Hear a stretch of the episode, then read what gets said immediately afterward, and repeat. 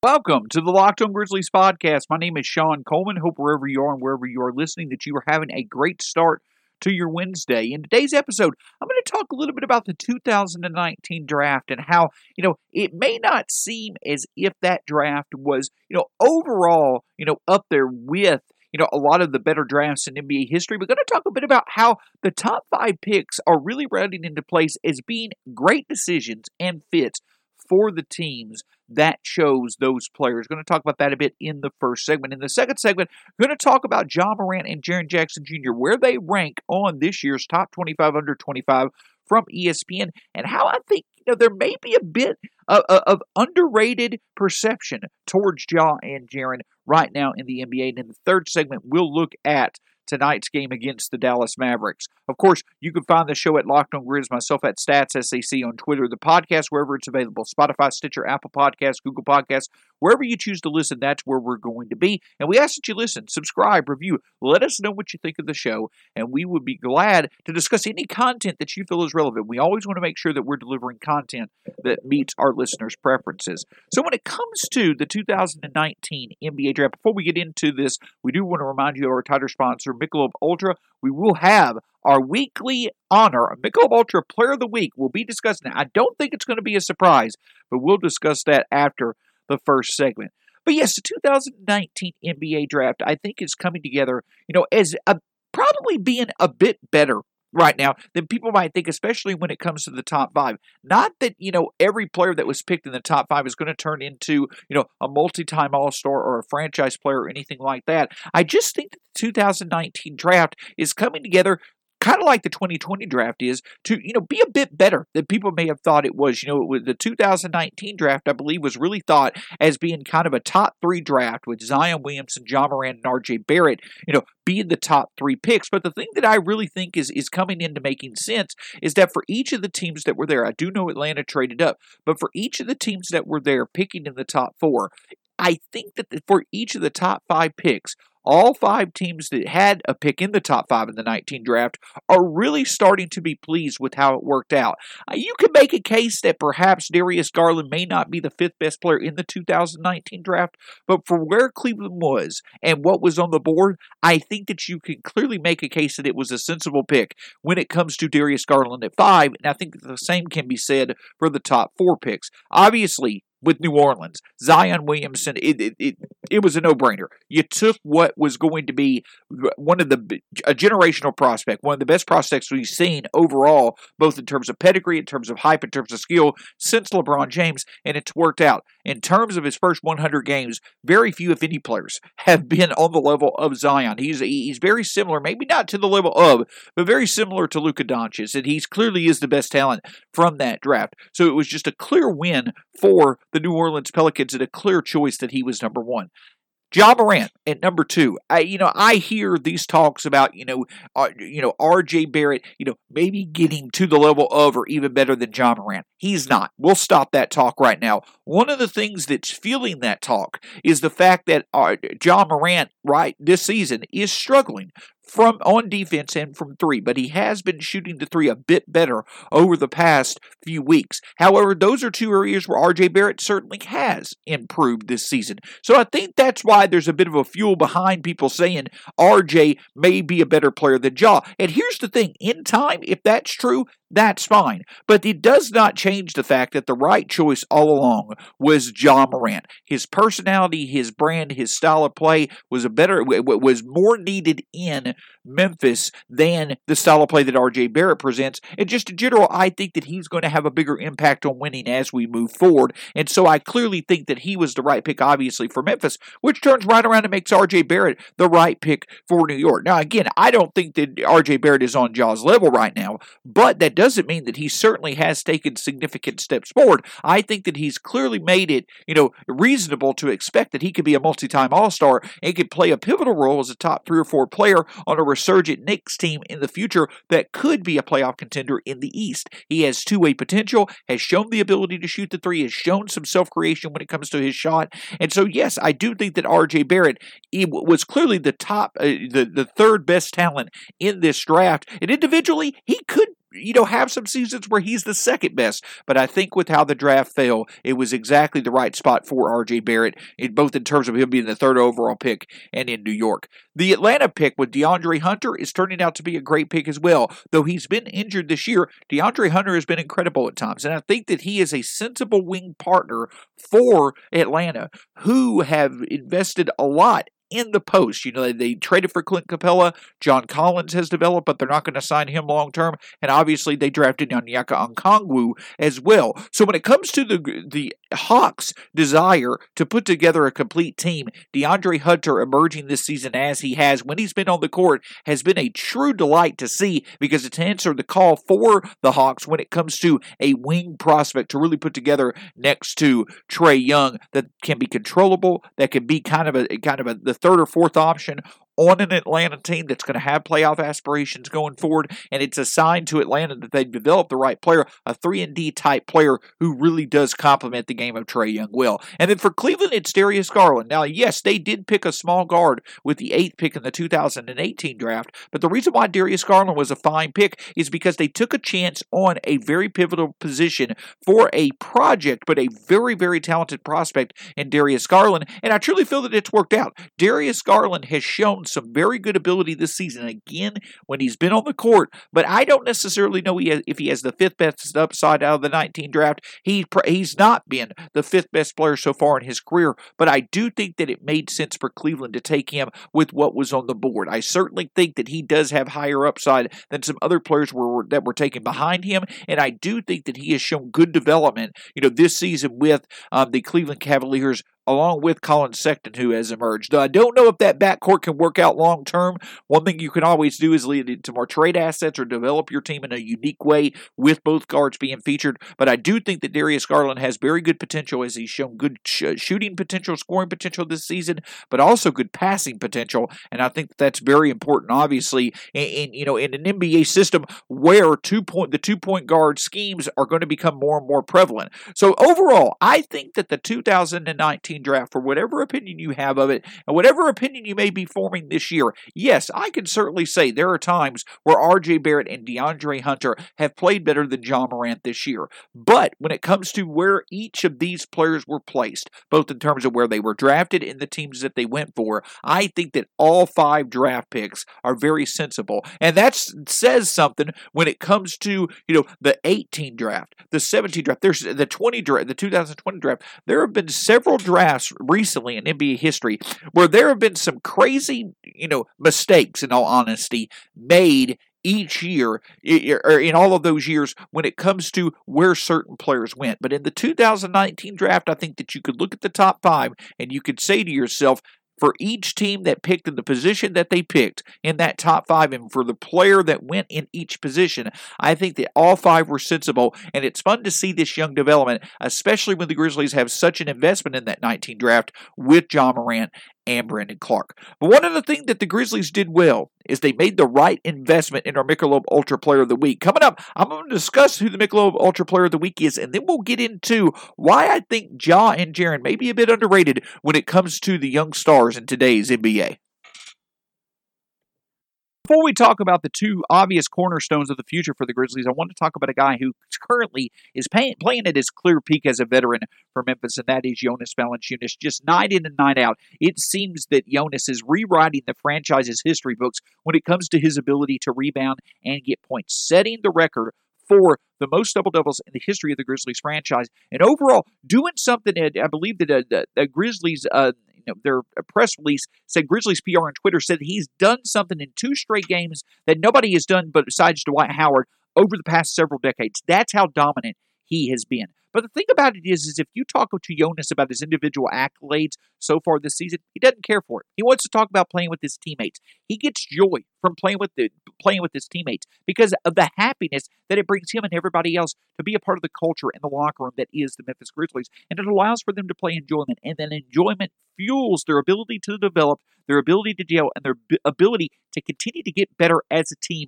to reach the unexpected heights that they have, besides being in the second year of a rebuild. And when it comes to your enjoyment as a fan, I can tell you this, you'll enjoy your experience more by having a nice glass of Michelob Ultra every time you watch the Grizzlies. It's only worth it if you enjoy it. two point six carbs and ninety-five calories. Joy creates success. Enjoyment isn't the end game, it's the whole game. And I can tell you this, there's a whole lot of joy for when the Grizzlies get to play with each other because they can truly answer this question this way. Are you happy because you win, or do you win because you're happy? Because for the Grizzlies, I can tell you that they win because they're happy playing together. You'll be happier if you enjoy a nice glass of Michelob Ultra and enjoy the great play from Jonas Valanciunas and the Grizzlies going forward this season. Get all the sports news you need in under twenty minutes with the Locked On Today podcast. Host Peter Bukowski updates you on the latest news in every major sport with the help of our local experts. Follow the Locked On Today podcast on the Odyssey app or wherever you get your podcasts.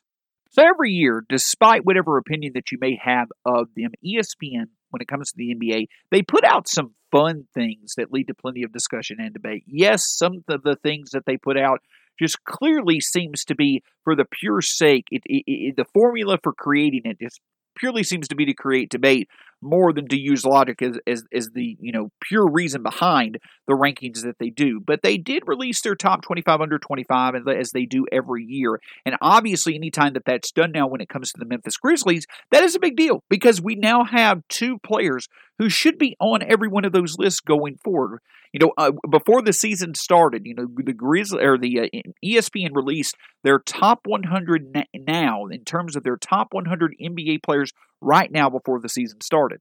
Thing is, is that Ja Morant was at thirty-one and Jaren Jackson Junior was at forty-three on that list. They were one of only five players at age twenty-one or under, along with Luka Doncic, Zion Williamson, and Tyler Hero. Four of the five players deserve to be on there. Tyler Hero didn't, but anywho, they, Ja Morant and Jaren Jackson Junior were only were only were two of the five players under the age of twenty-one on that list. But the thing is, is that now we're nearly you know less than four months later, and all of a sudden, Jaren Jackson Junior is not even on this list. Now, I'll start with Ja Morant. At, he he is at number fifteen. On this list. And, you know, it, I think that that is a pretty fair ranking. You know, you know, to talk about the guys that are near him, you've got Brandon Ingram at number eleven, Jaylen Brown at ten, Jamal Murray at thirteen, Michael Porter Junior at fourteen, Ja Morant at fifteen. Then after Ja, you've got Trae Young, Mikal Bridges, Damana Sabonis, and Anthony Edwards. I think that that's a fair ranking for Ja, actually. You might be able to move him a bit up that list. You've got, say, Gilgeous-Alexander, Bam Adebayo, and others who are up near, you know, at the bottom of that top ten. But I think that fifteen right now is actually pretty fair for Ja. I think that he, you know, the the overall impact that he has on winning with how he elevates his game in big games against, you know, higher talented teams than the Grizzlies, how he elevates the overall play of his teammates and how much teammates love playing with him. I think those three things are a bit underrated when it comes to Ja, especially with the fact that he has regressed a bit and that obviously his shooting from distance as well as his defense have become, you know, not necessarily clear concerns, but weaknesses in his game. There are more prevalent weaknesses in his game right now than they were during his rookie season. All of that is fair to say. So overall, I don't mind that fifteenth ranking when it comes to Ja Morant. I do think that he could potentially, you know, a year from now, if the Grizzlies do well in the playoffs and Morant is fully healthy and does improve these weaknesses, I easily think Ja Morant could have the opportunity to move into the top ten discussion of this list. But the bigger qualms that I have are actually with the fact that Jaren Jackson Junior is not ranked at the t- on this list at all. He is not ranked at all on this list. And the whole reason why is because of the fact that he's injured. The thing is this, if you want to question Jaren Jackson Junior long-term because of this injury, I think it's okay to be a little bit concerned, but I don't necessarily think that he all of a sudden is injury-prone. The Grizzlies are simply doing what they think is right because of the meniscus tear that occurred back in the bubble. And yes, it's taken much longer than people may anticipate when it comes to Jaren Jackson Junior and his ability to get on the floor this year. But the key thing about it is this, is that while he has missed a year of development, and that is frustrating, Frustrating to see, this his talent is not all of a sudden sapped. The point of him taking so long to improve or to take so long to recover from his injury and get back on the court is to come back at one hundred percent. It's his health that he needs to get back in place. It's not his level of talent. So if you ranked him where you did last year, and now all of a sudden that he is off the list, I think that's a bit short-sighted by E S P N. For instance, they have players such as Tyrese Halliburton, Colin Sexton, Lonzo Ball, Jared Allen, John Collins, very talented young players, but I don't think that any of those players have the true ceiling that Jaren Jackson Junior does when he's back on the court. If you were to see how he ended the season last year before he got hurt, before the suspension of the season, and especially with how he was playing in the bubble, I think that there's a different story that's here to create. So I think that it's a bit short-sighted of E S P N and of anybody else who truly questions the long-term potential that Jaren Jackson Junior has. There's no doubt in my opinion Opinion that he should be in the top twenty on that list with Ja Morant because of what he's shown so far. Yes, you would love for him to have been on the court more. Yes, it's frustrating to see that he has not been on the court this year for that ne- needed next step in development. But at the end of the day, he's still only going to be a few months past his twenty-second birthday when he starts his fourth season in the N B A. And the other thing to think about is this, is while Jaren Jackson Junior certainly has been recovering from that meniscus tear, don't think for one second he hasn't taken necessary steps to try to improve his game. So I do question E S P N when it comes to Jaren Jackson Junior I do think that people are starting to underrate Jackson Junior a bit. If I, it's certainly logical to question long-term what impact he can make or if he potentially is going to be a higher health risk than others on this list. I get that. But if you're ranking the top twenty-five under twenty-five based purely off potential, potential being the biggest determining factor, I find it hard to believe you're going to find twenty-five players. In my opinion, it's going to be hard to believe that you're going to find twenty players under the age of twenty-five right now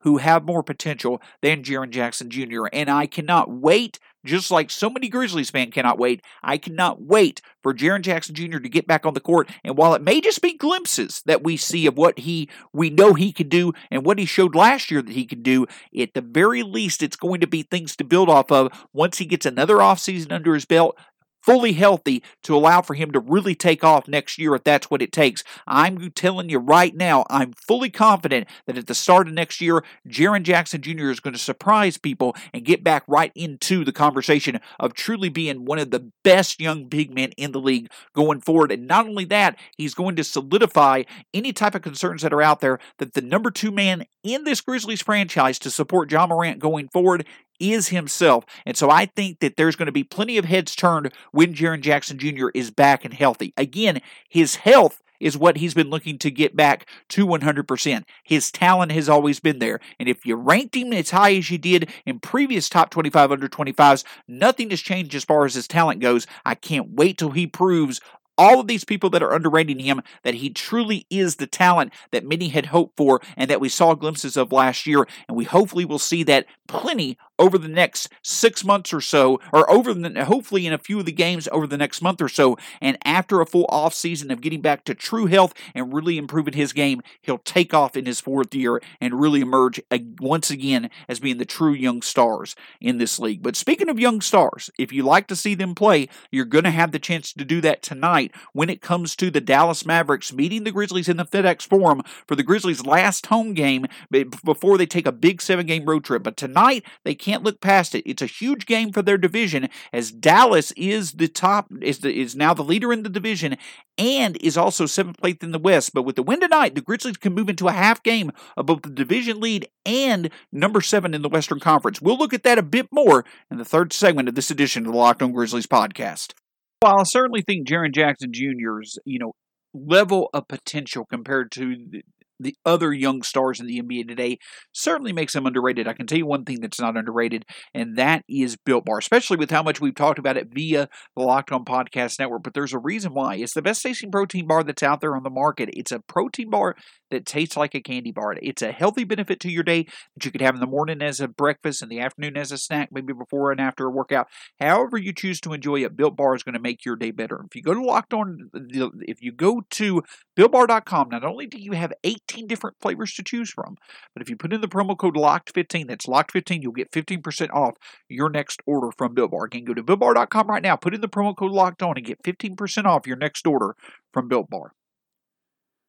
What an awesome Sunday this past Sunday was. WrestleMania in the W W E, the Masters going on, and we had afternoon baseball all across the country, even with football and March Madness in the rearview mirror and now months away from being back again. We've still got so many things to enjoy in the world of sports, and if part of your fanhood is betting and wagering on sports, I got the one place that has you covered, and that's and that is bet online dot a g, the fastest and easiest way to bet on all your sports action.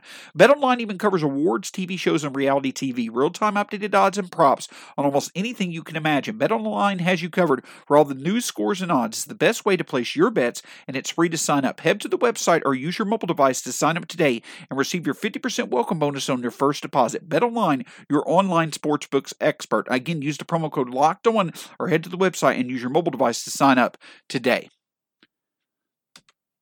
Get more analysis on the top prospects available in this year's N B A Draft with the Locked On N B A Draft podcast, scouting reports, draft rumors, mock drafts, and full coverage of March Madness four days a week, or excuse me, full review coverage of March Madness four days a week from credentialed draft experts. Follow the Locked On N B A Draft podcast on the Odyssey app or wherever you get your podcasts. So one big reason why we were talking so much about the Grizzlies, you know, the impact of the Grizzlies games over the weekend and why it was unfortunate to see them lose the games that they did against the Knicks and the Pacers, because if they had won those games, or even if they had dropped one of them, the Grizzlies could potentially right now be playing for the division lead tonight as they welcome the Dallas Mavericks to the FedEx Forum. Now, a couple of things need to be considered, and it needs to be kept in context. It's an exciting narrative for tonight that the Grizzlies could at the very least get within a half a game of the division lead and the seventh spot in the West. But the thing is, is that this Dallas Mavericks team, while the Grizzlies certainly are within striking distance of taking the division lead, it still needs to be kept in context a couple of things about the remaining schedules for the Grizzlies and the Mavericks. The Mavericks, as Drew Hill mentioned last week when we discussed this, the Mavericks have the second easiest schedule in the N B A over the next month, and they're at near full health right now, the healthiest that they've been in quite a while.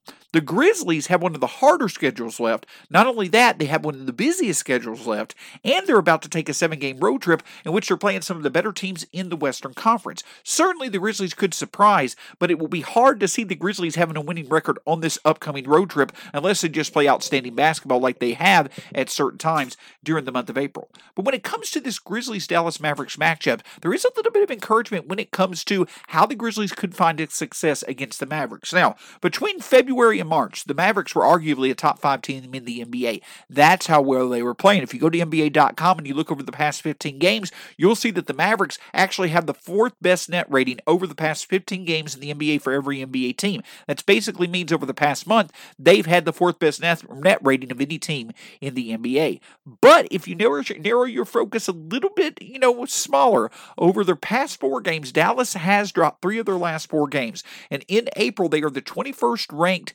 offense in terms of offensive rating. They have struggled a bit from their offensive production, and a couple of the reasons why is across the board, they're getting less production from major players. Tim Hardaway Junior, even Luka Doncic, only shooting thirty percent from three in April. That certainly has, even though they're incremental steps back, it has impacted the Mavericks. So the Grizzlies do get the Mavericks at a little bit, a little bit vulnerable, more vulnerable than we've seen here as of late. The last time we played the Mavericks, they were at the beginning of getting really hot in a You know, defensive struggle where the Grizzlies just had absolutely no offensive chemistry at all. They just could not get the offense going in a one oh two ninety-two loss. But the Grizzlies, if they can play like they have been playing at times during April, especially during the first four games of April, they have a very good shot to be able to get the win against this Mavericks team. But at the end of the day, this Mavericks team is still, in my opinion, the best team in the division, and really a team that hardly anybody wants to see when it comes to the playoffs with how well they have been playing. However, again, Luka has struggled a bit. He's shooting thirty percent from three in April. His scoring's down a bit. His assists and rebounds are down a bit.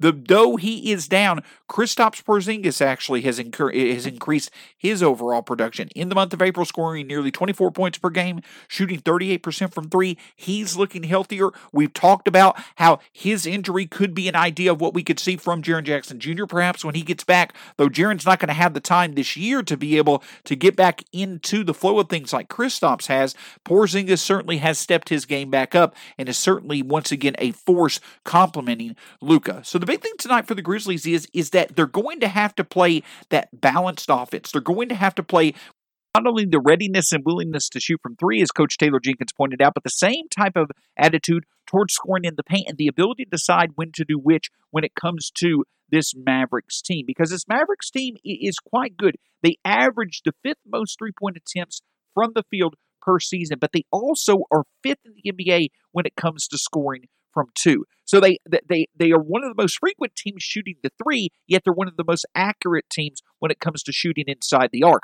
So that offensive balance that the Grizzlies are seeking for, the Mavericks are a good example of what that can do for you. Because if you can consistently shoot from three, you're eventually going to get enough threes to make a difference, especially when you can support it with being so, so accurate from within the arc. But overall, this Mavericks team is nineteenth in the league when it comes to scoring this year, one hundred eleven points per game. The Grizzlies' offense can be, play with this Mavericks offense. The key, though, is how to solve this Mavericks defense, because the Mavericks are seventh in the league when it comes to limiting success within the arc. They're eleventh in the league when it comes to lim- limiting success beyond the three-point line. One area where you can find some success against this Mavericks team is you can find success when it comes to both the ability to rebound as well as the ability to where they do not create turnovers. Though they don't turn the ball over themselves, this Mavericks team is third in the league when it comes to turnovers committed. They're the third best team in the league when it comes to taking care of the basketball,